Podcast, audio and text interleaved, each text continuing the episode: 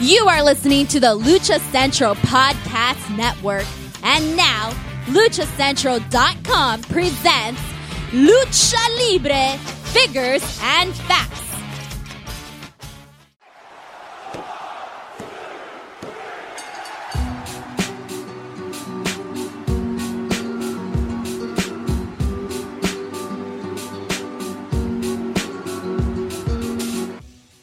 Hola, and welcome to the premiere episode of Lucha Libre Figures and Facts, the podcast that examines the history of Lucha Libre toys and action figures, brought to you by Masked Republic, Boss Fight Studio, and the Lucha Central Network.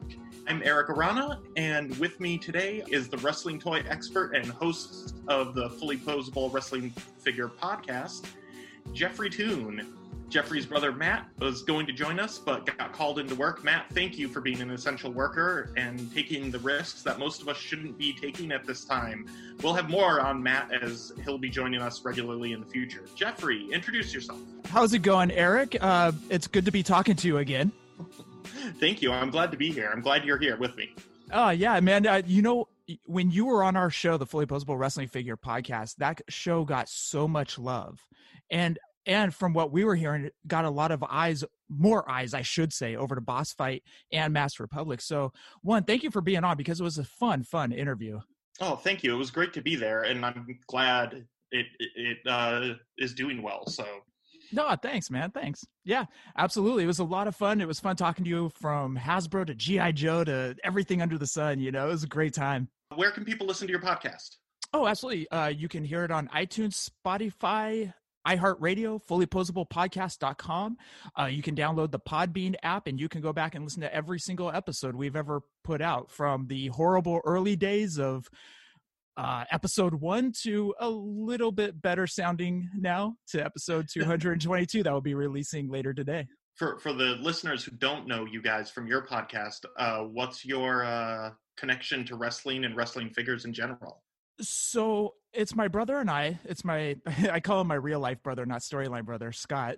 Uh, Scott and I have been collecting for over 35 years. We started with Remco's. We started with LJNs and then on to Hasbro, on to old San Francisco toy makers, to Just Toys Bend-Ems, to Toy Biz, to Jakks, to now Mattel, and then now including Super 7, Boss Fight, Master Republic, Figures Toy Company, and who's the other one? Oh, Jazzwares with the AEW line. So, oh, yeah. Yeah, we've been collecting for 35, 36 years with a massive collection. We just have nowhere to put it because it's all out in totes because we don't have anywhere to put it because we've got small space over here. I mean, it's all amazing stuff. As for me, for those of you who don't know, I'm part owner and of Boss Fight Studio, and I'm also one of the designers working on the upcoming Legends of Lucha Libre toy line. I've been in the toy industry for over 10 years, including a number of years at Hasbro, working on G.I. Joe, Transformers, Beyblade, and more. I spent most of my time at Hasbro on Star Wars, though. I'm an avid toy collector and comic collector, and I love movies and books, and I'm also a fairly prolific uh, time consuming hobby of uh, customizing. I I customize a lot of books. So, and you are a huge fan of Aquaman. I am. I'm a huge fan of Aquaman and Green Lantern and GI Joe and yep. all sorts of stuff. So, as for the listeners, I hope we're all doing all right in this time of social distancing and quarantine. Uh, hopefully, this conversation about luchadors and the toys that they that represent them helps you get through at least one long day at home. Today, we're going to be discussing two Lucha Libre legends, Rey Mysterio Jr. and Eddie Guerrero. Specifically, we'll be discussing the Jakks Halloween Havoc two pack and the same figures from Mattel's Elite line, the importance of that match, and the figures that the match inspired. So, um, in later episodes, we'll discuss other Rey Mysterio and Eddie Guerrero figures, I'm sure. But today is all about Halloween Havoc 1997.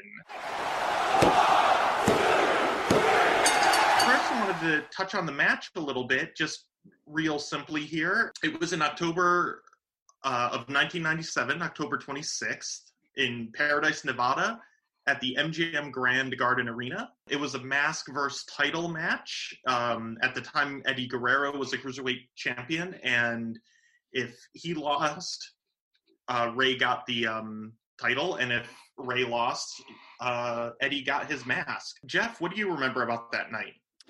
You know, it was okay. Let me kind of rewind a little bit. So, allegedly, my parents may or may not had a cheater box. I, I'm not saying if they did or not. I don't know if anybody remembers those. You know, what Spice Channel? What's that? You know, yeah. um, but I remember we sat down to watch it because we watched them all. And the first couple matches that night were actually really good. It was Ultimo Dragon against oh, and of course the name just slipped my my brain right now. Uh, next match was Jericho versus Gedo, and then was Eddie and Rey.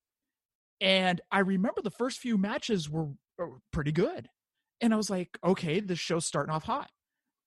Then the Eddie and Rey match took off. It just put it on a whole different level. And they didn't stop. I think they went 14 minutes. Yeah, it was just under 14 minutes. Just under 14. Thank. Yeah, thank you. It's not and, even the longest match of the night. No, it wasn't. But that match just put that show on a whole different level because it was nonstop action from bell to bell. Yeah. It was nonstop. It was just move after move, and you could say, "Oh, it was a spot fest," or I don't care what you say. All I'm going to say is that it was a beautiful match. I used to go over to my my best friend's house, uh, Antonio, and this is back in Florida. In my Florida days, uh, we would go over there and watch it at his house. Um, he would tape it, and we would often rewatch it uh, throughout the month before the next show, and um, it was usually on Sundays back then. I think uh, mm-hmm. most pay per views, and yep. that one was. It started out great, and then the Eddie and uh, Rey match, and and it's a stacked card. You've got like Lex Luger and Ric Flair. You've got Curt Hennig. You've got all these greats that night wrestling. But mm-hmm. man, Eddie and Rey just stole the show like completely. This match has been has become one of the notoriously famous matches for just being one of the benchmarks mm-hmm. in lucha and in wrestling in general, mm-hmm. both in the US and Mexico and everything. Like, it's just one of those matches that has permeated. It, it, it was so strong that, you know, eight years after the match, Jakks came back to it. Um, yes. And then even Mattel came back to it and they were like, "This is we we need to put this back out. We need to put this out again." Yeah. how um, you know there's three Reys in this costume. Technically, it's only one Eddie, but you can kind of fudge it and say two maybe. But like, it is such an. If they made if they made Eddie in that exact costume, I'd buy it again. Like I I'd be there, and it's such an important match, and it, it's had these like long lasting you know echoes through the industry and and I, the last thing I kind of wanted to touch on with that was WCW NWO Revenge yes. for N64. Oh yeah, it came out exactly a year after the match, the actual match. Mm-hmm. It came out in '98. The match was in '97, 10:26, same day. It was the game by THQ. At the time, it was like voted the best fighting game that year. It was voted the best wrestling game. It, yep. it, it was an amazing. I I played this game so much. oh man! So I was going to college, and the, we would be up till 4 a.m., 5 a.m. playing this game with friends. They would yeah. be over at the house and my mom would say you guys stay as long as you want because as long as you guys aren't out on the streets you know hanging out till 4 or 5 a.m i'm okay with you guys being over at the house till 4 or 5 a.m because i know you where you guys are. But anyways friends would be over playing this game till 4 or 5 a.m eating doritos you know just having so much fun with this game. We you know we would have special ref or we not special referees we have um people interfere and oh it's yeah. just so many memories and so much love for this game and and all those thq games that came out at that time but like you said they did a callback with the rey yep. to to the halloween havoc and one thing i'm kind of curious about and i'm going to get your opinion eddie and Rey faced each other so many times yeah throughout the years in fact they had a uh, ladder match at SummerSlam 2005, where yeah. it was for. That's still one of my favorite clips. One of oh. my uh, my uh, my brother has a side uh, podcast called Drunk Wrestling History, and one of the clips is at the very beginning in their intro is Michael Cole saying, "First time time in the history of the WWE the custody of a child will be determined in a match. and only in wrestling can that happen. But oh, anyway, that was such a weird storyline, uh, and it was it was awkward. But yeah, what do you think about what was it about that Halloween Havoc match that set that match above any other Eddie and Rey matches? Well, they, you know, they both got better as they went on. So I would say that some of the matches later on that they had are better than, are technically better than this Halloween Havoc match. But the Halloween Havoc match, I think, was one of the first times. You know, they, they had been at ECW and they had been at WW at WCW for uh, two years at the time. I think I don't even think it might not have been even that long. Uh huh.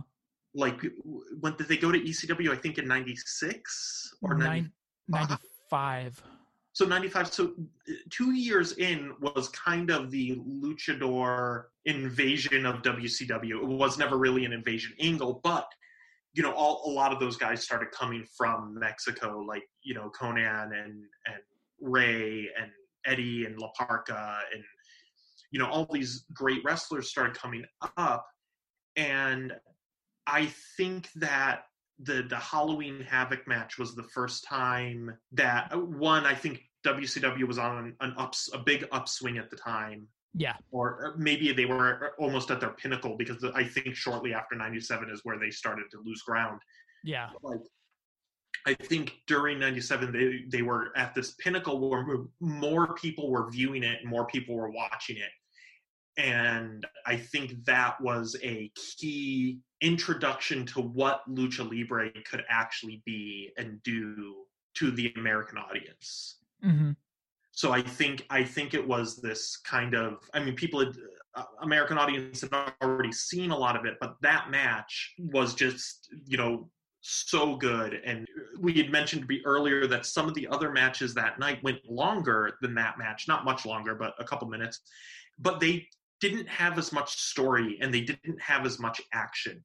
Right. As that, that was 13 minutes straight of them jumping and flipping and running around and beating on each other, throwing each other out of the ring. It, like it was crazy. Mm-hmm. And I think that was the first feel for lucha libre that people were exposed to. It certainly wasn't the first time it was there, but I think more and more people had been watching WCW, so that more and more people were exposed to it at the time. And I think there was a lot of other factors. The cruiserweight title was on the line. Yeah. Uh, Rey's outfit played a huge part. Such an iconic look for him. It, exactly. It didn't need the custody of a child at stake. You know, it was just. It was a fun lucha match. Now we had seen a lot of lucha matches on Monday Nitros. Yes. Prior to that, but they were given just under 14 minutes and they had to go out there and just steal the show and you know what they did yeah. It, it, was almost like Eddie and Rey kind of looked at each other and like, yeah, we're tearing this house down tonight. Yeah. yeah. Not Hogan and Piper. Uh, yeah.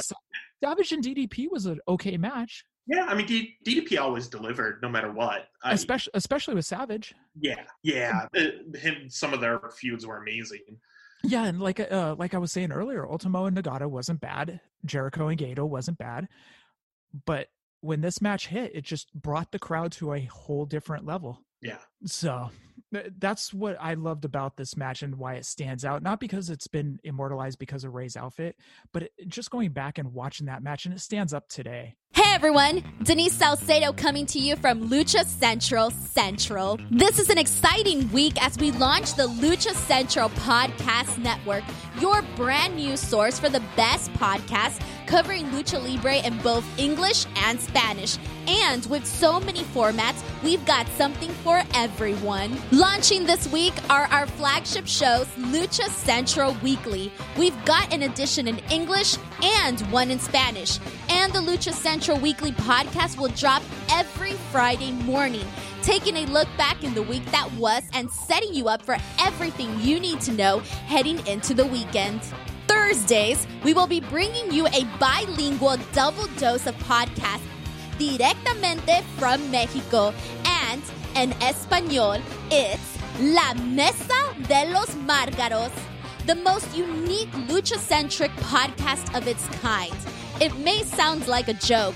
A doctor, a photographer, a lucha host, a dancer, and a referee walk into a podcast. But what it really is, is one heck of a good time when they all get around a virtual table and talk lucha libre and much more. And on Thursdays in English, Northern California lucha star, self proclaimed King Fatboy Papa Esco hosts straight out of the bodega, where he and his co hosts and guests talk about the independent wrestling scene in Northern California and way beyond. The Lucha Central Podcast Network is not only going to be bringing you weekly shows with diverse formats, but we've got an awesome array of monthly series coming your way as well. These shows will launch Mondays and Tuesdays on the network you can find the very first one there right now.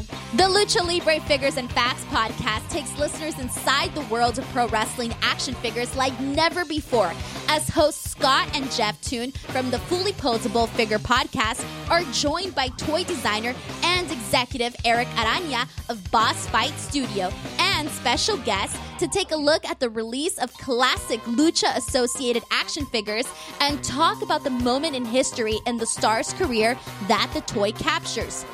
An inside look into the figure itself and exploration into the collectability and value, along with some really fun stories about the host, personal chases of some of these figures for their own collection. Episode 1 is looking to be available on Tuesday, May 12th. And next Monday, May 18th, look for the debut episode of The Mask Cast with Dos Hermanos Lucha. Whether you have always wanted to get into collecting Lucha Libre masks and never really had an idea how to go about starting your collection, or you're a longtime collector who loves hearing stories of how others have built their impressive collections, the Mask Cast is for you. On the premiere episode, get to know Dos Hermanos Lucha and hear about their start in collecting, the differences in types of lucha masks, and some of their tips for authenticating when someone claims a mask was ring worn. Future episodes will feature conversations with other collectors, mask makers, and lucha stars themselves. And this is just one week of the Lucha Central Podcast Network. We've got even more shows, exciting formats, and incredibly fun topics coming your way. So be sure to subscribe to the Lucha Central Podcast Network on your favorite podcast platform. We've launched on a ton of them this week, and you can count on us being on all the majors very shortly. And be sure to follow at Lucha Central on Facebook and Instagram and at Lucha Central Com on Twitter to stay up on everything on the daily. For now, this is Denise Salcedo signing off from Lucha Central Central. But next week, I'll be back to update you not only on the podcast dropping, but to fill you in on the upcoming Lucha Central Gaming Network and Lucha Central Report TV series as well. Have a great week. I yeah. mean, there's a lot of matches you'll go back and watch and go, "Oh, that didn't end well," you know, or you know, uh, that that I'm not a professional wrestler, but that didn't look right or anything like that. but uh, the funny thing was, is I was uh, I was working for a company out here in Northern California called All Pro Wrestling, and I was on their camera crew. And uh, one night, one of the wrestlers goes, "Hey," uh, it was during it was after training, and the guy goes, "Hey," he goes, "You want to take a bump?" I was like, "What's a bump?" He goes, "You know, you cross your arms and you throw your hips up." And I was like, oh, okay, yeah, I'll try it. I took that bump and man, did it rattle my testicles all the way up into my throat. I was like, well, not doing that anymore. I'll leave that to you guys. Great job. Yeah. and one thing I do want to point out is when I forgot how great it was when Eddie would walk to the ring and this is all psychology, but he has the belt kind of just draped over his shoulder with the back, pl- uh, the front facing plate facing the back. Yeah. And he's walking to the ring and he's got that shit eating grin, you know. I, yeah. It was so beautiful. And that's the way Eddie was, is he knew that psychology part of the business. And from yeah. even just from that, I mean, Rey comes out to the ring pretty quick in that purple get up, purple and black, I should say, get up but Eddie just kind of strolls to the ring eh, very slowly, looking at the camera, breaking that fourth wall, you know. yeah, Eddie just owned the crowd, no no matter what he was doing, and just yeah, you're right. Having the the front plate of the belt like facing backwards is almost like disrespecting the belt like uh, yes, yes. you know like it's just such a it was so in character for him and i actually just watched the rewatched the match uh, yesterday and um it struck me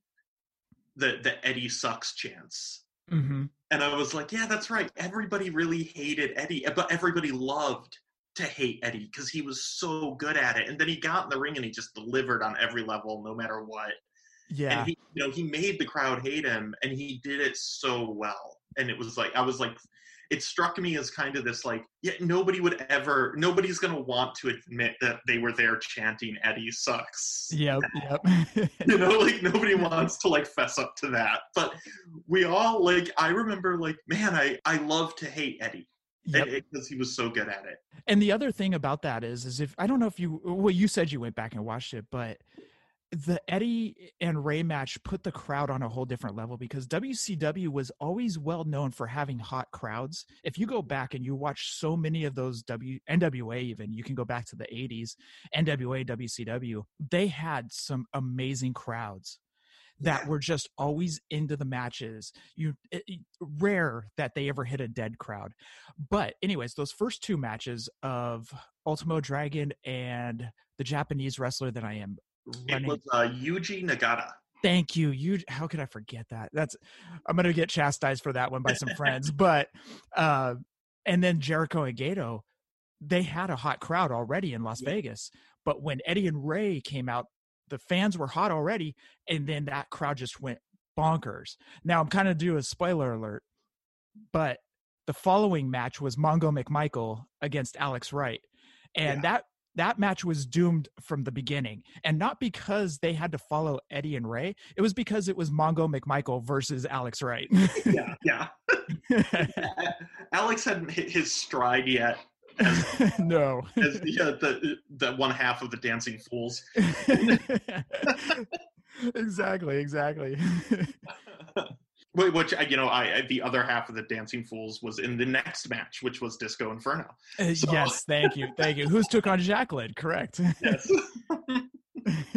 Uh, it, it was an amazing match. So like it, it's eight years before there's any product that represents this match. Mm-hmm. and that kind of comes in after wcw's demise and and subsequent purchase by wwe um, they start to uh, eventually fold WCW stuff into their Jakks toy line. Yes. So in the be- best of WCW line in 2005 is the first time we see anything from this match, and that's the single uh, Rey Mysterio Jr. in his purple costume. And I sh- should point out here that WWE never called him Rey Mysterio Jr. He's always just been Rey Mysterio, where at WCW he was Rey Mysterio Jr. Correct. And Jakks Jakks gets chastised a lot for a lot of their body types, and they had these big overblown guys and all this stuff. But man, if you go back and you look at a lot of those figures, they still hold up today. And that Rey Mysterio, it may have a little bit of a bigger body, bigger scale than what you would see with Rey Mysterio. But you know what? That was a very, very just man, that figure just blew us away because yeah. one, it was in that best of WCW ECW line because they also had a best of ECW, but the best of WCW line with that Rey I thought it was perfect. I loved it, I, and I know Mattel has come out with that Elite. Oh man, I, is it Elite sixty nine? uh, Elite sixty seven, right? Uh, what you're going to hear right now is this happens to me a lot is like there have been so many wrestling figures over the 36 years we've been collecting trying to remember who is in which series like if there's 70 something elites i'm gonna probably get mixed up so you're probably gonna hear that oh yeah that, you, you know what they i only know it because i wrote it down and um because it's in my notes but like the uh, uh the rapid pace that mattel puts out product as well like yes. I can't keep track of any of it yes but but if you go look at that rey that rey is beautiful but to have this very first rey that came out in the best of wcw line with that singlet or that outfit that he wore for Halloween Havoc 97, it really captures him. And to for that to be the first one, kudos to Jakks on that one. Yeah. The um it, it's interesting because I I didn't know this figure existed actually until we started researching for the show. Mm-hmm. There was a stretch of time, and right around 2005, where I was living in New York City and I didn't get out to toy stores as much and mm-hmm. stuff like that. There were fewer of them in New York City for you to buy this sort of thing. So, so, things would come and go so quick that I, I just didn't even know they existed. But yeah, this figure is cool. He comes with a chair and he's um I admittedly I'm coming from it's interesting because I come from a different kind of a different mindset what than most wrestling collectors as a toy collector and designer because I I buy things based on both their their IP, their their intellectual property, their um their brand, mm-hmm. and they have to be a really good toy. And I have an unreasonable expectation of what makes a good toy. That. um, so I probably, you know, with Jakks, I was thrown off by scale. Uh-huh. And that said, I can I can look at a figure and go, "This is a good figure."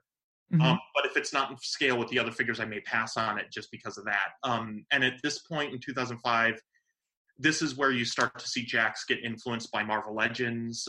Um, mm-hmm. Um, and mm-hmm. adding more and more. They they have like their more deluxe line with that has more articulation and stuff. And I probably would have veered more towards that that line than mm-hmm. this uh, basic line. Um, that said, it is a great figure, and of course, the costume. It's one of my favorite costumes that Rey has ever worn. Yeah, it's uh, an homage to the Phantom. Um, for those of you who don't know, is the purple-clad superhero who, at the time, um, the movie had come out a few years prior to this and it you know Rey was homaging superheroes long before it was cool. Now every wrestler does it. Mm-hmm. But Rey was doing it back in the, the mid 90s, and which was very cool of him. Um, well, the only reason that I know that it was Phantom was because of my brother. So, being 100% honest, I I know the bare bare bones about comic books. um, comic books, Star Wars, GI Joe, I know the bare bare bones, and it's only because of my brother. My brother is the savant at that stuff. You and him would get along great. Oh, yeah, you. you guys, you guys would start a lucha show and then be on to comics in about three minutes. I'll tell you. but, but um, yeah, that was the only reason I knew that was the Phantom was because of my brother. But what I loved about this very first Jakks figures is it almost seemed like they used a different type of purple yeah. It's almost a little bit of a darker purple. And I kind of dug it. So, and like you said, the scale does bother you where the scale doesn't really affect me that much. And I, I, I understand where people uh, do get thrown off by that because if you do look at some of the Jakks bigger bodies back in the day, like I'll say Earthquake or Typhoon or King Kong Bundy or uh, whoever it may be, they were obese. Yeah. I mean, it wasn't just like they were big boys. No, they were they were big big boys like yeah.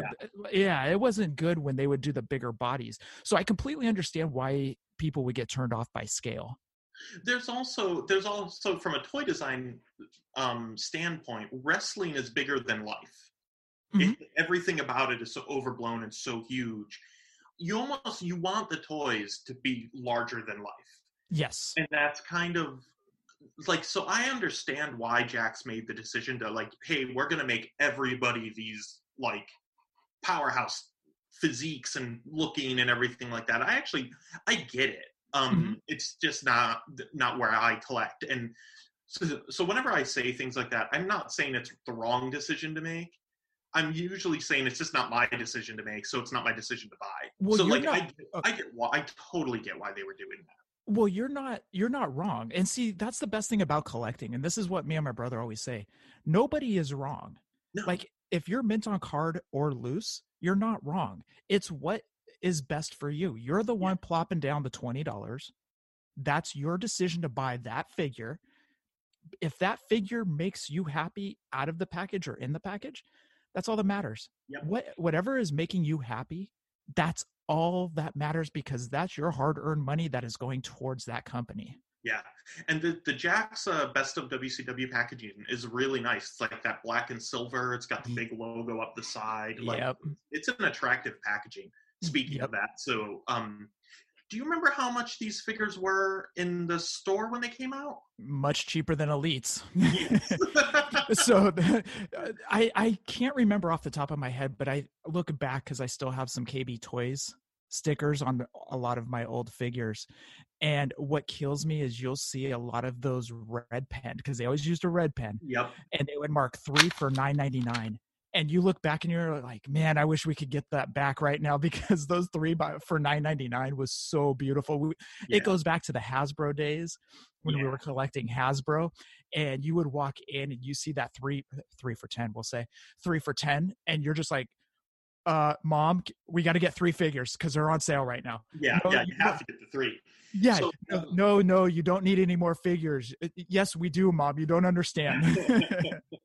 Interesting tidbit about that. Um, I managed KB Toys um, multiple stores for many years. oh, uh, nice. before and during college, and um, where every once in a while we did have to break out the red pens and write that on, but for the Uh-huh. most part, we were sent the prices with the red slash and um, the like handwritten font um, already printed on the stickers. Are you serious? Yeah, like that was that was just how they how they kind of that was part of their um their marketing. Can I add that to our show notes this week? Absolutely. I'm gonna. I may be bugging you to get a uh, Oh, like a formal quote, but oh my god, dude, I didn't know that. That's awesome. How long did you manage? Oh, I um when I decided to go to that, I was finally going to buckle down and go to college. Uh, I, I was going to move to Savannah, Georgia, from South Florida. Mhm. I decided I wanted to find a job that I could transfer to, so I had a job when I got there. So I I left my amazing job at an art store managing an art, uh, Pearl Arts and Crafts, so, this giant like Walmart-sized art store Mhm. and um, I uh, left that job and took a risk that I could transfer, and took a job managing um, the night crew of a local KB Toys in Florida.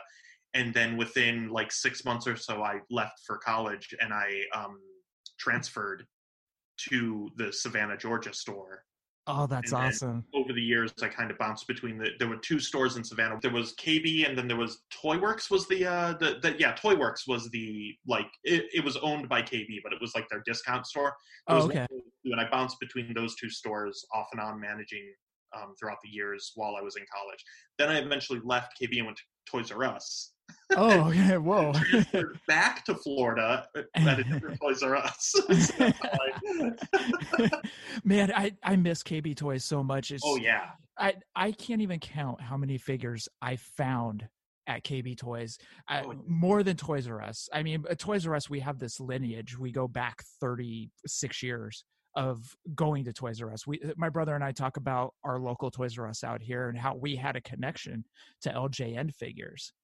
So anyways, that's a that's uh, that's for a different podcast but anyways uh um but i remember so many times just walking into kb toys grabbing four five six figures off the pegs because that was going to be 20 bucks and i got 20 bucks i got paid 20 bucks and leaving with like six figures i miss those days so Yeah. much it was great and they they had um yeah i bought so many i was a customizer already and i was crazy. So i would um i would just raid their dump bins of the the three for tens and all that stuff and just like just for parts. Would buy stacks of figures and go home and just immediately cut them all apart. So we'll jump back to Eddie and Rey here in a sec, but I do have to tell you my favorite KB toy story. So back in 2000, the very first Hardy Boyz two pack was coming out, and it was Double Slam Four, I th- believe it was, and I, we were on the hunt for it. Now this is a hotbed figure because they were shown at WrestleMania Access 2000 that year. Everybody went crazy knew it was going to be coming around around summer around summertime of 2000 so my brother and i get on the hunt for him my brother lives out in the city called tracy i live in alameda so it's about or san leandro it's about 45 50 minute difference so he's hitting up different kb toys targets and all that stuff and uh toys r us's as well I'm on the hunt, can't find them down here. I go to this KB Toys that nobody ever goes to because it's in a really bad area. It's close to, it, it borders Oakland, California. Every which town is, had one KB that nobody. exactly. so this one is close to the border of Oakland, California, which Oakland isn't the best. So I'm like, I've got to try it because I need to find these figures. I walk in, sure enough, sitting right on this end cap is the Hardy Boyz, one one set. I let out a fangirl scream like a girl that was at a boy band concert in 2000 and went banana the workers over at the counter look because they thought something had just happened in this bad area. And they look at me and i'm like oh sorry i'm just excited i just found this. And they're like okay 20 year old guy so anyways that was the only time i ever found those hardy boyz it was the very first set and so anyways getting back to eddie and rey but i had to throw that in because that's one of my favorite stories of KB toys so I, I was looking around on ebay for mm-hmm. prices on this this single carded rey Mm-hmm. And he seems to go mint on card for about 35 to 55. I don't know. I eBay is weird because it's not always the right, the actual prices what they go for. eBay is kind of hurt collecting because a lot of people see these buy it now prices or they if they have a figure and they're looking on eBay and they see a inflated buy it now price, they don't do an average. They just see an inflated buy it now. They're like, oh, I can get 55 yeah. bucks for this figure. Well, I'm going to throw it up for 55, you know? Yeah. So, I was actually checking finished. I, I always check the finished ones on uh-huh. eBay. So listings. And that's where I was kind of getting these prices. But um, Lucy's not worth a ton. He's like 15 to 20. So you're going to pay what about what you would pay for an elite, a modern mm-hmm. elite mm-hmm. for him but I, you know, I would think that if you're going back and collecting these figures, you really want it uh, mint on card anyway, because like we said, the, the card is nice and it, mm, it yeah. kind of a, you know, that, to kind of have a figure like this. And that was part of their best of ECW and WCW line. In fact, they made a Rey in the best of ECW line too, as well, where he was in an orange outfit. And you mentioned the card. The card on the best of ECW was also really good. It was a blue background. It had the ECW letters on it. Uh, that was another thing that I loved about Jakks is their packaging. For example, the best of WCW and ECW was fantastic. Maybe not for the uh, early Bone Crunchers. That was still kind well, of yeah. A, that was all very basic, but right. But when you look at that Jakks Classic line, that yeah. They came out with, man, eh, that's still some of the best packaging that has stood up over the test of time. Yeah. In with, some regards, sometimes their packaging overshadowed the product. it, it, did. It did. They had to take away from the bigger bodies. yeah, like the, with the Jakks Classic, they had that gold star. And the tough thing for about mint on card people and people with OCD, you had to keep that star perfect. Yeah. And if that got bent, that ruined your life, man. yeah. And it is it is really hard to find some of the like the deluxe line in perfect, perfect condition because of that. Mm-hmm. Because of all that die cut pieces. Also, I, you know, again from a manufacturing standpoint, that packaging, that deluxe packaging, with mm-hmm. like the the die cut like curved yep. over piece and stuff that's expensive. Plus they had all of the um the foil yep. and stuff that's expensive card. That like that's expensive packaging. With your background in stuff like that how much uh, to for a complete figure manufacturing all that stuff what was the average cost? Let's throw out a gi joe. What was the average cost total product I don't know back in like the 80s and 90s really but i can tell you that from the the time that i was at hasbro like a four inch gi joe figure um, which have way more articulation and the more articulation you add to a figure the more deco you add the more expensive it becomes like Correct. very you know like a standard gi joe figure probably cost around four dollars now it, only 10 years later, the figures that we do at Boss Fight, the four inch figures, mm-hmm. they cost closer to like seven or eight ish. It, it depends. Some figures are, are more and some figures are less. And I would say, you know, our six inch figure figures coming out cost probably what the retail was at the time for these six inch figures. gotcha. Like, it's it's it really does go up really fast. Um, and plastic is more expensive, and we we're doing even more articulation than like the the deluxe classic or the the elite have we're going like at one step further than that so it's just more and more expensive and and it, it does become a burden that that's what that's interesting because like i i do know what certain toy lines pay you know their bottom line for a figure from beginning product to end product. I know kind of the rough estimate. And uh, there's a lot of people that are like oh those figures are too expensive. Well one this could be for a smaller company and they don't mass produce yeah. such eh, you know they don't mass produce like a mattel or a hasbro. So their bottom line is higher because they're not getting yes. thousands and thousands of parts and stuff like that. we run into that too at hasbro they didn't even want to turn to you know to set up a line uh, of machines to to put together a figure and stuff unless you were you were the low was like 10,000 and even that was like are we going to really do this for only 10,000 figures? We mm. really want to do 20,000 or 40,000 and um you know but us at you know a boss fight we, we run 3,000 like that's our baseline so we're running like a fraction of a fraction of what like Hasbro and Mattel run yeah um, which you're right it does the more you run the lower it brings the the price and the cost. Yep. Um, so yeah, that's that's always a big that's always a big hit on price as well. Yeah, see, uh, that's the thing is my brother and I came from a world of collecting and kind of just seeing the final product on the pegs. I've always been fascinated by the back end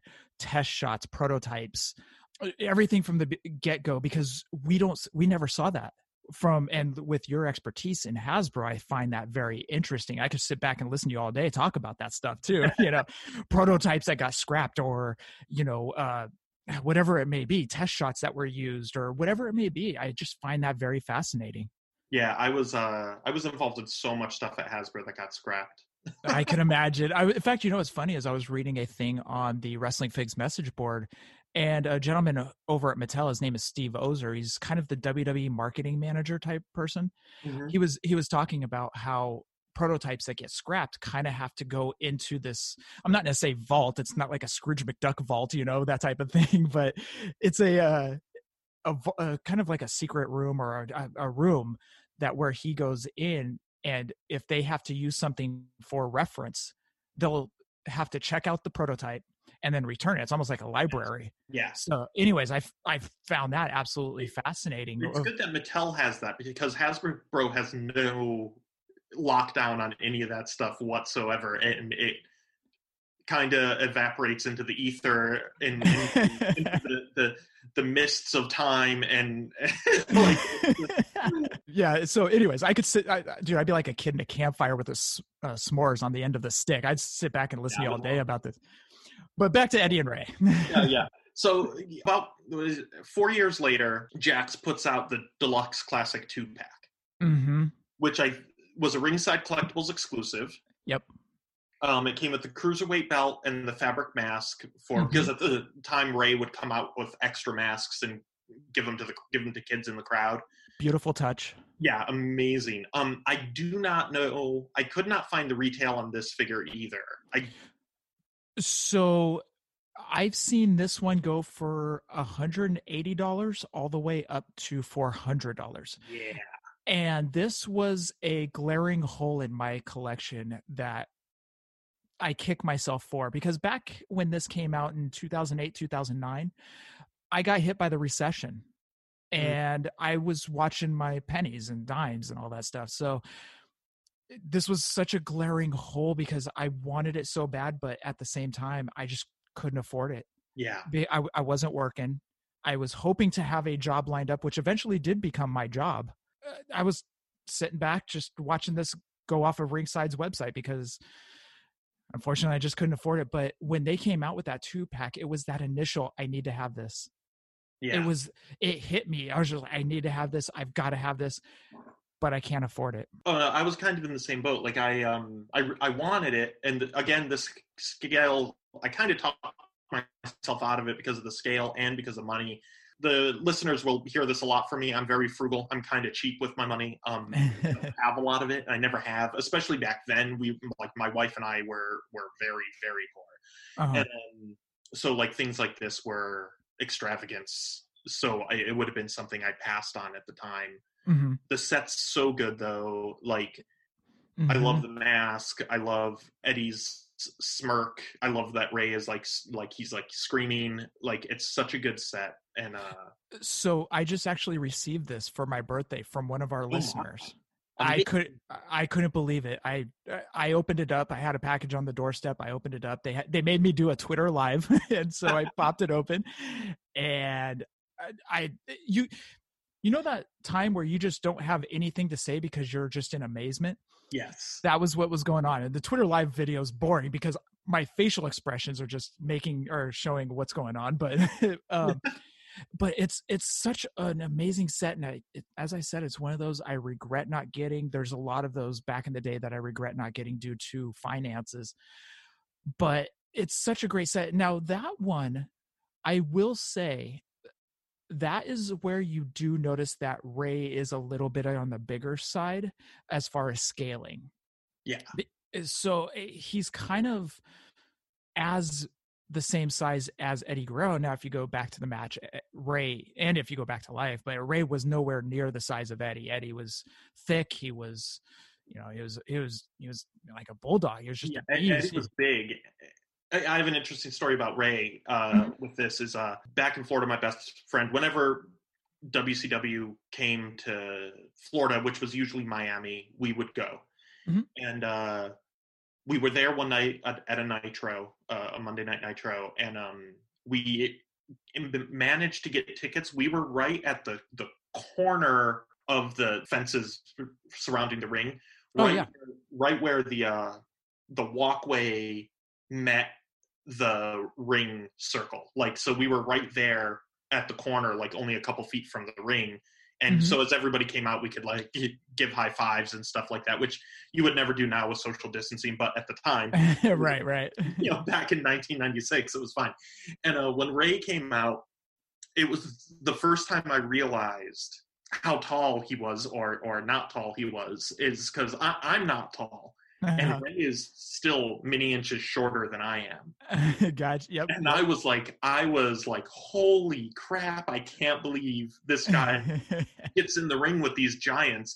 It was also the the same night I realized how big Hulk Hogan was in actual life because mm-hmm. I didn't realize how just how giant he was because he was at the time he was always with Scott Hall and Kevin Nash, and they're so big, yep. so much even bigger than him that I, I, kind of in my head I assumed he was like kind of a normal size guy, and somehow, and it, even though I'd been watching him for years, I but yep. like, when he came out, I was like, oh my god, he's like two heads taller than my head is the size of his bicep. Like it was just so it was like the eh, the same effect on both of them, but just in the opposite. Which was well, that's that's funny you mentioned that because I felt that same. I met Rey Mysterio at the Oakland Coliseum. He what they used to do back in the day is to move tickets at for a house show you had to purchase a ticket, but then they would bring in a superstar to sign autographs. And my brother and I are huge autograph collectors. We nice. love getting our wrestling figures signed. So I took Rey's Ruthless Aggression, very first one where he's in white, took that to the Oakland Coliseum, bought the tickets, then went to uh, meet Rey. And when I walked up to him, I didn't realize how much taller I was than him but it's funny because when you you think about that you're like oh i didn't realize how much taller i am than Rey. but when i went to a golden state warriors kind of fast going to a different sport but going to a golden state warriors game we had some floor seats and i'm walking by steph curry now on tv steph doesn't look as tall compared to all these other guys that are seven foot but i'm walking by steph curry and steph curry is taller than me and i'm like I thought I was the same size as this guy. You know? so it's funny the mentality that goes on in that. Yeah, it's it's it's yeah, because you're used to seeing them on television. You don't realize their actual size. Yep, yep. We don't realize that they're to scale. You know. yeah. so just on another note, I, I have saw, I did see some people on eBay and stuff asking it upwards of eight hundred dollars for this item. Do not pay eight hundred dollars for this item no. There's no way. There's no, no, way it's worth that. do not. Do not. You guys will find a better deal. Yes. Uh, there will Be will. Patient. yes. Patience is virtue. Please yeah. be patient in the collecting world. I, don't pay over value prices like the King Harley race figure from Mattel that came out. That figure. Oh, yeah. That figure. It's worth an arm, a leg, and everything other appendage, you know. but it's eh, don't pay those prices, please. Just be patient. You will find a better deal, or Mattel will make another one of those that you can snag. It may not be the exact same. They may have to go in and make a couple tweaks. Yeah. But don't pay those prices, please. Yeah, I always I always do that. I've been I've been itching for the uh elite Eddie Guerrero. He might be elite, he might be best of. I don't, I don't remember, but he's uh he's in the um the red with the with the uh, world title. Um, I've been itching for that one, but it, it's like it's it's not even that expensive, but it's still like just one of those things where I get squirrely once it gets over like 40 bucks. Like I'm like, yep. you sound like me and gambling. yeah. Like I'm, I'm just like, eh, you know, every once in a while I'll do it, you know, but not, not a whole lot. Um, but then sure enough though, they just announced that new Eddie coming out. Mm-hmm. Yeah. He's not in the exact same outfit and stuff like that, but it's from the same a similar era and i'm so i'm super super excited about that. And eventually i i you know we, we do a lot of cons and stuff. I, I like trying to find loose ones because i'm going to open it anyway. Okay. So like buying i like to find loose figures anyway like it's it's just kind of fun for me. And i like going to cons and kind of stumbling upon something i'm looking for rather you, than just jumping on ebay and buying it. When um, you can find that deal? Oh that's the best feeling in the world exactly. I, am I'm, I'm real squir- squirrely about the uh, you know speaking about Eddie is uh, I'm real squirrely about buying the I really want the elite Chavo Guerrero with the poncho and the the headband and everything. But uh, again, it's it's just out of my price range for purchase uh, yeah. at the time at this time. So, but I'm always looking for it. I'm always checking. I, I check check eBay and stuff. I look around shows and cons and check loose bins. Yeah, yeah, I love checking loose bins. I love digging through loose bins. If none of nothing else, I just like find. Even though I might not buy stuff, I'm always like seeing things that I just think are fun. Yeah. Um, six years later, Mattel now has the license, mm-hmm. um, not Jakks, mm-hmm. and they do a Hall of Fame Elite Eddie Guerrero in 2015. Mm-hmm. Um, he comes with roses, the Latino Heat T-shirt. Um, this is figure's not exactly his Halloween Havoc gear. The gold and black are reversed on his yes. pants. Yes. And it's missing the red. I'm not sure. Is this more of an outfit that he wore at WWE? Um, you know what? You know, what's funny is we kind of have a resident person in our community who is so honed in on outfits. Like there are certain outfits people will wear where I can be like, oh yeah, he wore that at Survivor Series 96. Bret wore that at Survivor Series or yeah. Shawn wore that at WrestleMania 14. But when it gets to certain stuff like this where the colors are flipped on the legs, I'm not 100% sure. So he's coming with roses. And I remember that he would always hand roses to Chyna. So it could have been something around there. Yeah, that, that would kind of make sense then um, more for this this outfit. It, for me, I I like accuracy with costumes and stuff, but for me, it's kind of close enough for in my collection. This can kind of go with my with my Purple Rey from Mattel. Mm-hmm. Um, it's funny that this figure on card is, you know, sells anywhere between like 35, 40 and 50 bucks. Like mm-hmm. it's, that's, that's pr- pretty high considering it's, it's only been, well, now it's been five years, but upwards, uh, you know, e- even like two or three years ago, this figure on the East coast, at least up, uh, up north here was peg warming. Mm-hmm like it was all over the place in targets and stuff like that and and now that it's suddenly worth this it's like kind of weird to me because i was like you know even a couple of years ago i could still find this yeah You'll see that a lot in the wrestling figure community. Figures that warm the pegs, all of a sudden will just boom in price, and you're just like, I saw that all the time. I could be reselling all the ones that were warming on the pegs, you know, yeah, making making a twenty dollar profit off each single one. I, I it's it's so confusing how that happens, and you don't know where that comes from or why that happens but it just does. It's almost like there's a community of a side community where people are like i need this figure. There's, all of a sudden after it goes off the pegs. there's a theory about that in in toy collecting and uh, the industry that if something warms the peg or warms the shelf it means nobody's buying it mm-hmm. and eventually it goes to discount locations mm-hmm. and gets sold more or, or donated and ends up being opened and played with by kids rather than being collected by collectors because we all passed on that figure or that mm-hmm. playset or whatever but eventually it makes its way into the hands of kids so they all get opened and they all get kind of wrecked and played with yep. um, because they're donated or they end up at like five belows or you know toy works back in the day and stuff like that so that means there's fewer there ends up being fewer of those items on the card and mint. Oh, so that's yeah. kind of the theory behind that. Why why that happens sometimes. Um, it's it's interesting and it it's kind of one of those weird. That's the thought process anyway behind that. That happening. gotcha. Gotcha. That makes sense. That makes a lot of sense. And I I'm not sure about Marvel or DC if you guys see that over there. Same thing happen. Or yeah. G.I. Joe. It is like we see peg warmers, then all of a sudden they're and then all of a sudden they're gone. Yeah. Like, and then a year or so later, they're worth, you know, they maybe they're not worth as much as the Chase figure was, but they're worth more, like almost double what they were in the store. That makes complete sense. Completely understand. I will say this: I I love this. This is my favorite Eddie figure.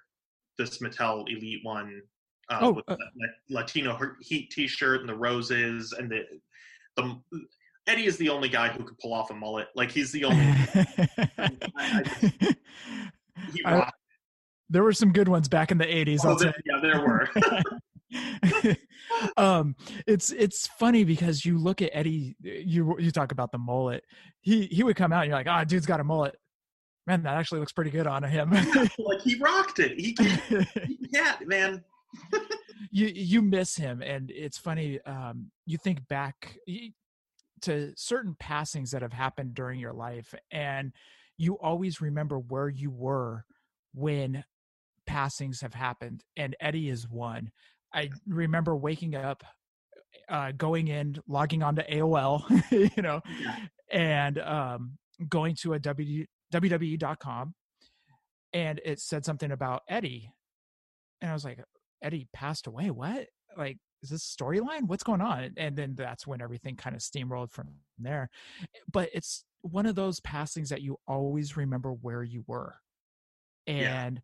It, you know, you don't remember where you were when an actor passed away or someone that was in their 80s and it was he was an old time actor. You don't remember anything like that, but these guys were such larger than life people to us that you looked up to him. Dino Bravo, I remember where I was when I heard that he passed away, but I remember watching Dino Bravo and thinking this guy is huge. He's a he's going to take on Hogan, he's going to defeat Hogan, you know. But I remember where I was when he passed away because you looked up to these guys. These guys were big. These guys were these guys were actually real life superheroes to us when we yeah. were kids. And Eddie was on such a great upswing career wise at the time. Yep.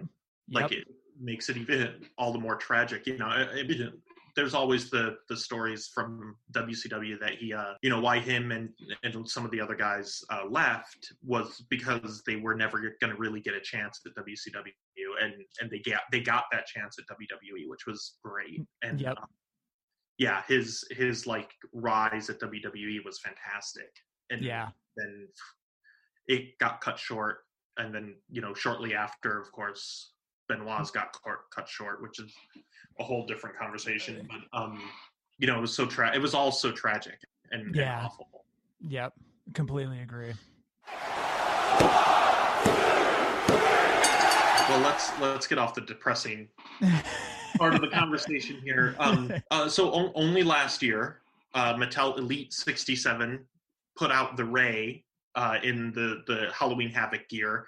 I think this was the first Rey to come out after he returns to WWE. Trying to go through some basics. I believe you are correct. I, I'm going through their basic line, which we don't really we don't really pay much attention to. I don't either. I, I look at it and and I kind of I kind of move past it pretty quick. Um, yeah, yeah, yeah. They do in it, and I like that they you know I like a lot of the costumes because they can pick cost more and more costumes to be in that line mm-hmm. than the other than the elite line because the elite line's more expensive and, and I, I, can talk about that for hours because we're going to end up doing the same thing in legends of lucha libre mm-hmm. but um the uh like there's the upcoming um Ricochet versus uh, the Dream uh, and uh, Battle Pack, yeah, yeah, the Battle Pack, and the Dream's wearing uh, possibly my favorite outfit that he ever wore, which is both an homage to Hulk Hogan and an homage to uh, Ricochet's character on Lucha Underground uh, Prince Puma. Yep, yep. And it, it's such a great outfit, but I'm like, well, I, am not going to really buy that though because it's a basic, but I kind of mm. want to because it's awesome. Like that's the thing is like they always. I should when I say they, Mattel will get you with these basics every once in a blue moon. Like for me, um, I had to have Matt Riddle's very first figure. Oh, I yeah. love, I love Matt Riddle, and it was a basic, unfortunately, but when I saw it on the pegs, guess what I did? I was like, ah, darn it, you got me. So I pick up a basic, and I hate collecting basics, but they got me on Matt Riddle because I'm such a huge fan. Now I'm not gonna go and collect every single Matt Riddle. I'll get the elite that's coming out yeah. in the future, but it, I had to have his very first figure. They they got me with the uh, battle pack of uh, Zelina and uh, Andrade because he came with the mask, and yep. I was just like, oh, you know, when's the next time they're going to do? Uh, Zelina will probably be a, a, long time before they do another one. So great call on that.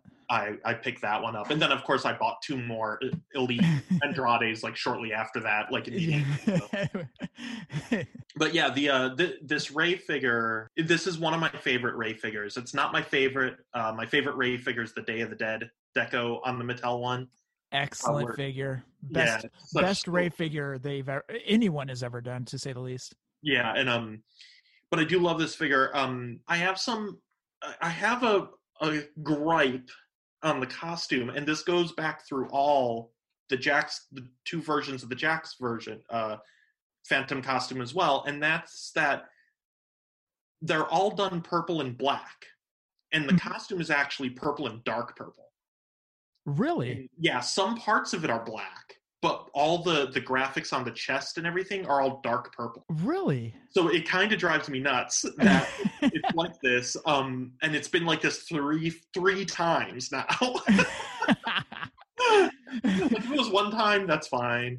The other thing is is uh, and this I'm sure is an edict from WWE is all the WCW belts have the WWE logo, not the WCW logo. That's a licensing thing, unfortunately. and that goes back to one of our gripes, but it goes back to a licensing thing as well as we want a lot of these old school NWA guys with the old school NWA titles. For example, yeah. the the US title that Barry carried, Barry Windham, Lex Luger, Nikita Koloff, all those guys carried. We would love absolutely love that US title. Same thing with the tag titles. Not the first version that there was godly brown leather strap with the big gold, but the ones afterward it was like kind of like a dark blue that the Midnight Express, the Road Warriors that they carried. But at the same time, that goes back to a licensing thing. So unfortunately, it can't be made.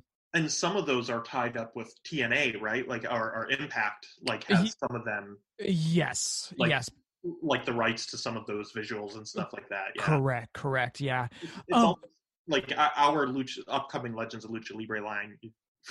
You know, we won't have belts in it mm-hmm. for the most part because we, we were not actually signed with any specific like companies. Like we're not mm. signed with AAA or Impact or AEW or any of that. We're signed with the luchadors themselves. Correct. So we don't have access to the belts legally to put them in. Um I would love to have some of those belts but uh for now we can't do them unless you know the deal changes but now is there any talk of you guys maybe doing like a kind of a knockoff looking belt or anything like that? Or we have talked about making up a belt because uh, I, I, don't know how many people have seen it, but if uh, it's on our Facebook page, it's on my Facebook page. If, if you root around a little bit, um, and whenever we meet luchadors, we like to take pictures of them holding it. But a couple, like a year or so ago, to celebrate the signing with Masked Republic and Legends of Lucha Libre,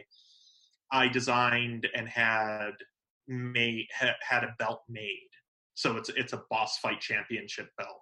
Oh whoa! And it's got like a skull in the middle and like with like a mask on, and it's got like some boss fight logos and some other stuff all over it. Like, and it's it's kind of based on the shape. I, I had it. It's a company.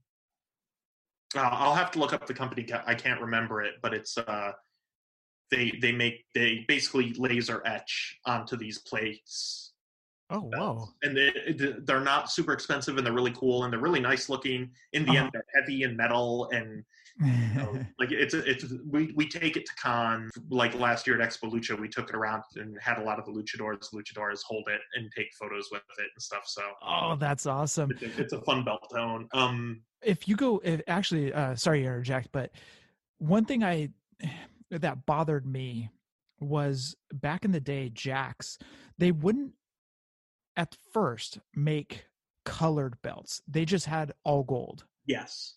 Then they started adding color onto the belts eventually with some of the tag titles like the Hart Foundation 3 pack that Jakks made. They made the world tag titles with a little bit of color. Same thing with the deluxe classic Honky Tonk Man. And he came with a intercontinental title that had a little bit of color on it when they started adding color to the belts, oh my god, I thought it was the greatest thing in the world. You know, yeah, it helps a, a belt pop, and almost all of them have color on them. Ex- exactly, but the one that comes with the Eddie and Rey didn't have the color on it, and it, even though it was a deluxe, it yeah. still was just that solid gold. And I was like, oh come on, guys, add just a little bit of color, please. You know, but again, that goes back to costs. That comes yeah. back to all that. So. Yeah did it fit under their budget? We don't know. Yeah, I actually, I, I, uh, this is a good point to touch on deco and cost. It's interesting because every hit of color, every stamp of color, every brush stroke of color on a figure, they count that at the factory. Mm-hmm. So every time it's hit, it, it, it goes up. Yep. So if you look especially at the Rey Mysterio, these three Rey Mysterios, that's a lot of deco yep. on that phantom costume. Yep. Like there's it's all over the place whereas like half of the eddie guerrero figure is basically just cast color plastic. Like it's simple. Like there's no deco and you know eddie doesn't even have tattoos so like nowadays when they do a Rey, a Rey Mysterio figure, he's completely covered in tattoos and he doesn't wear a shirt anymore when he wrestles. So correct, that's an expensive figure too. And so uh, uh, you know we're finding this out, especially with, of course, we picked. Uh, you know the two figures we're starting with, who have wrestled with Rey Mysterio a number of times, are you know is Penta Zero M and uh, Rey Fenix, and they are both covered in tattoos. Mm-hmm. Like it's crazy, and I, I, got to spend some time with them backstage, um, taking photos of all their tattoos and stuff, and for reference for us to replicate them. And and it is, it's they are completely covered in tattoos, and we're gonna learn the hard way the cost issues on this. That it, it, there's no, there's no, it's not a mistake that Wave Two has very few or no tattoos. gotcha. We can kind of recoup a little bit of that. well, I I talked to you about this on our show or when we had you on as a special interview, but uh, kind of touching on the Legends of Lucha Libre figures, what we love is the extra Penta Zero mask where it's ripped and torn it's so beautiful and i can't even imagine the deco cost on that one i'm not okay so one of the things we're, we're doing with our line is we're separating parts of the mask mm-hmm. from the face in okay. and the reason for this is it's easier for them to paint the eyes and the mouth and like you know penta's makeup and all that before the mask is on because if the mask is on if the mask is sculpted as part of the head, uh-huh. there's, there's two there's that that like three that dimension from the mask to the f- skin of the wrestler like right. too deep for them to get in there and really paint the eyes easily. Oh. So we've actually separated the masks um, in different ways. It, it, don't try and peel off the mask and see what they look like because uh-huh.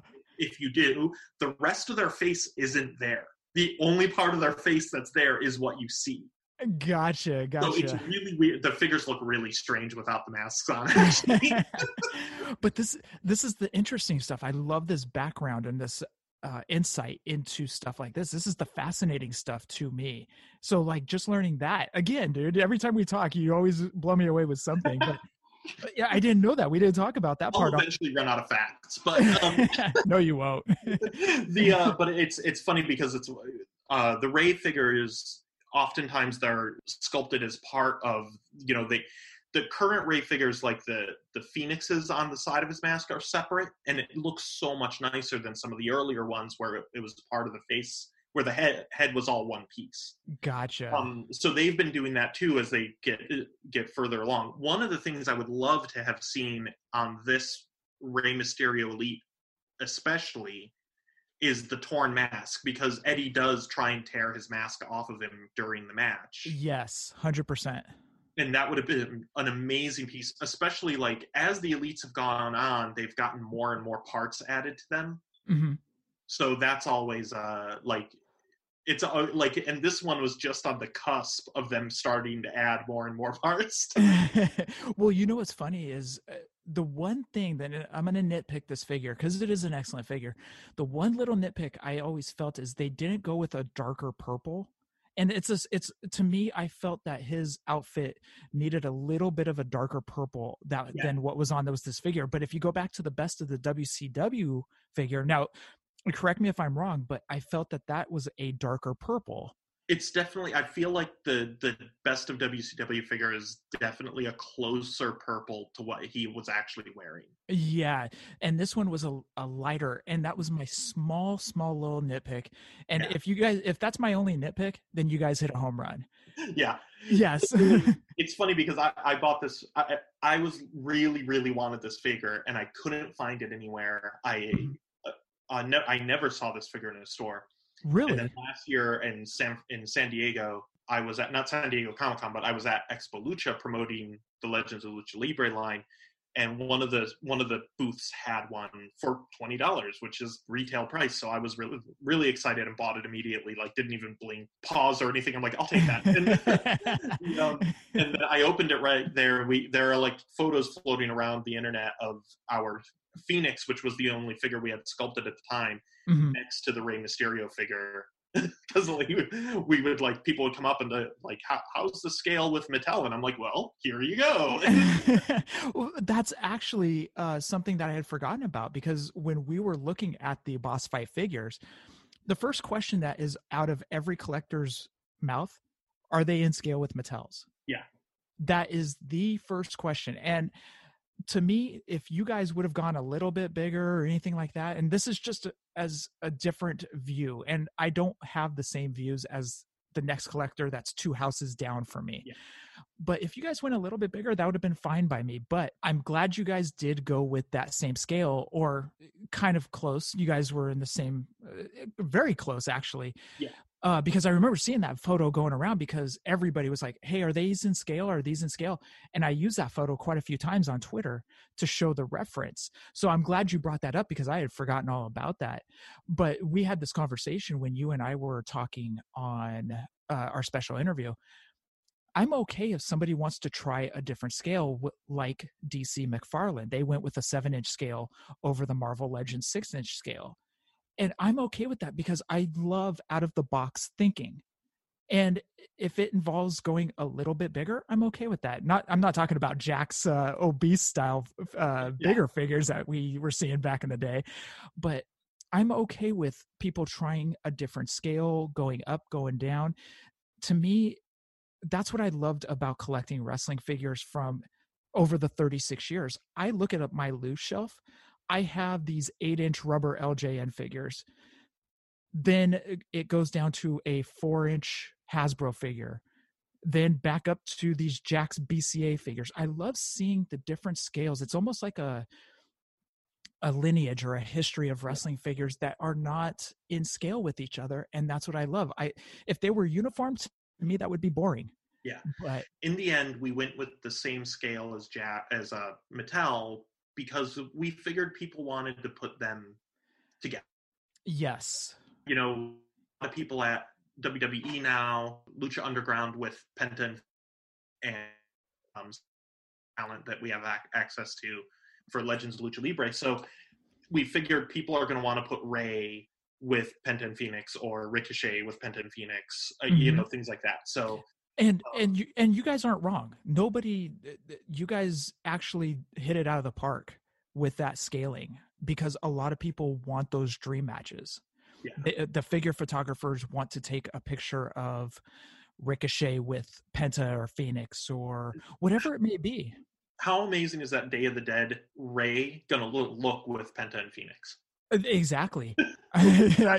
amazing little.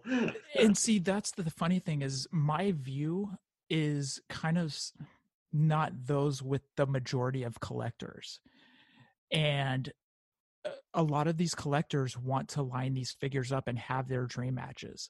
Yeah. And and like with the Jushin Thunder Liger figures that came out from uh, Storm Collectibles, a lot of these people were like, uh, "It's it's a great figure. The looks great. The deco, the cape, the everything is on it. He's just got a little bit of a bigger body. He's not in scale as far as body wise, like girth or like muscular wise, as with my Mattels."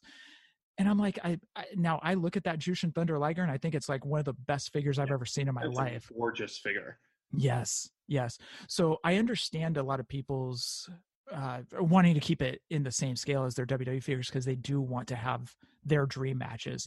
And I've got to go back as a kid. I was so vanilla. I would take my LJNs and only wrestle with my LJNs. That what I was seeing on Coliseum home videos had to be what I was uh, wrestling with. Yeah. So if I so if I saw Hogan and Bundy in a cage, I was having Hogan and Bundy in a cage, and then I would take my AWA Remcos and wrestle with them. I they had to be separated. They had to, you know, they were their own federations. Yeah, I didn't do that. Like I didn't mix my Star Wars with my Joes or my. like, yes, didn't happen.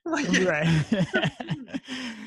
yeah, but uh, going back to originally what I said is you guys did it right by hitting a home run with those figures and there's a lot of collectors that are excited for these figures a lot especially with the torn mask penta that that keeps getting brought up quite a bit in dms or in twitter feeds or instagram feeds or whatever it may be. So you guys have done really really well.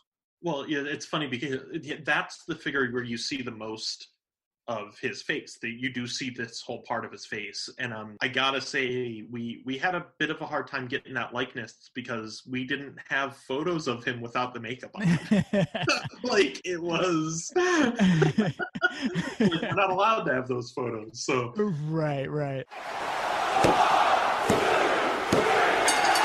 so yeah i think this was a this was a great discussion i hope people have gleaned something from it well, I don't I, know what that is. but well, as I say, as I always say, is and plus I'm going to ask if you ever want to be on our show, and you, you and my brother will have a, your own GI Joe segment. But um, I'm going to.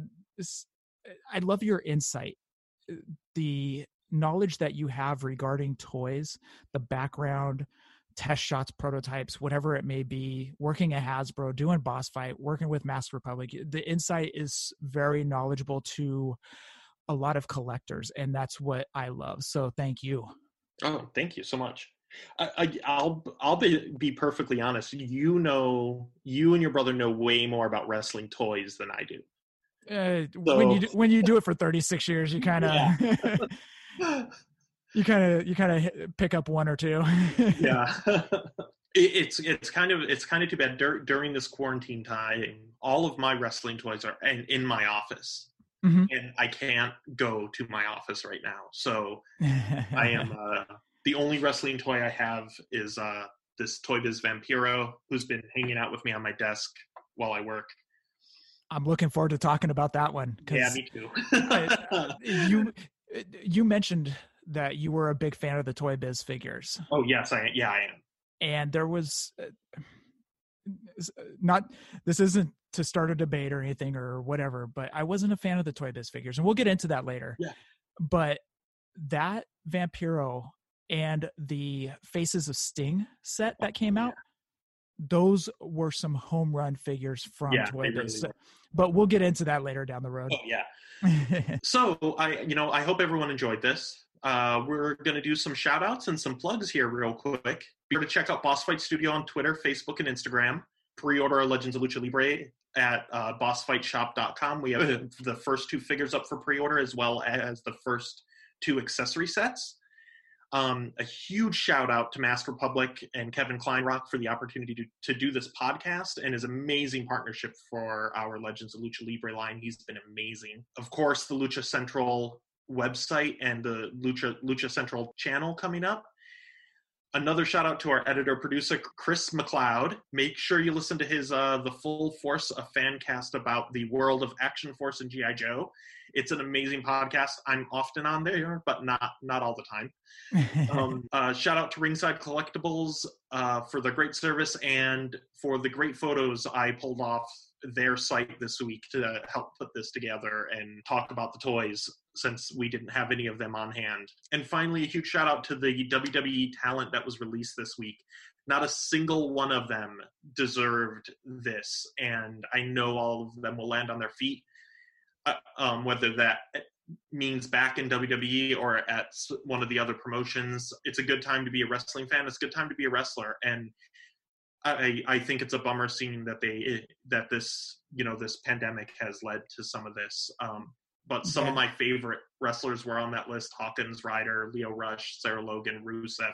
Man, it was just a it's it's gonna be a slim year for WWE. I guess the rest of the year we'll see what they do. I I hope and I know that most of them are gonna be land on their feet. So uh, Jeff, where can everybody follow you? Uh, if anybody, actually, my brother and I were are kind of pushing people away. We have t-shirts on whatamaneuver.net and pro wrestling tees, but during this time we want you guys to go support smaller companies and wrestlers that are kind of need it more than we do. So we want you guys to go support your favorite wrestler who entertains us and re- entertains everybody uh, over at Pro Wrestling Tees, or if they have something that you want to buy off them, go support them. So that's what my brother and I have been pushing lately is just go help out the smaller companies that need your dollars during this time.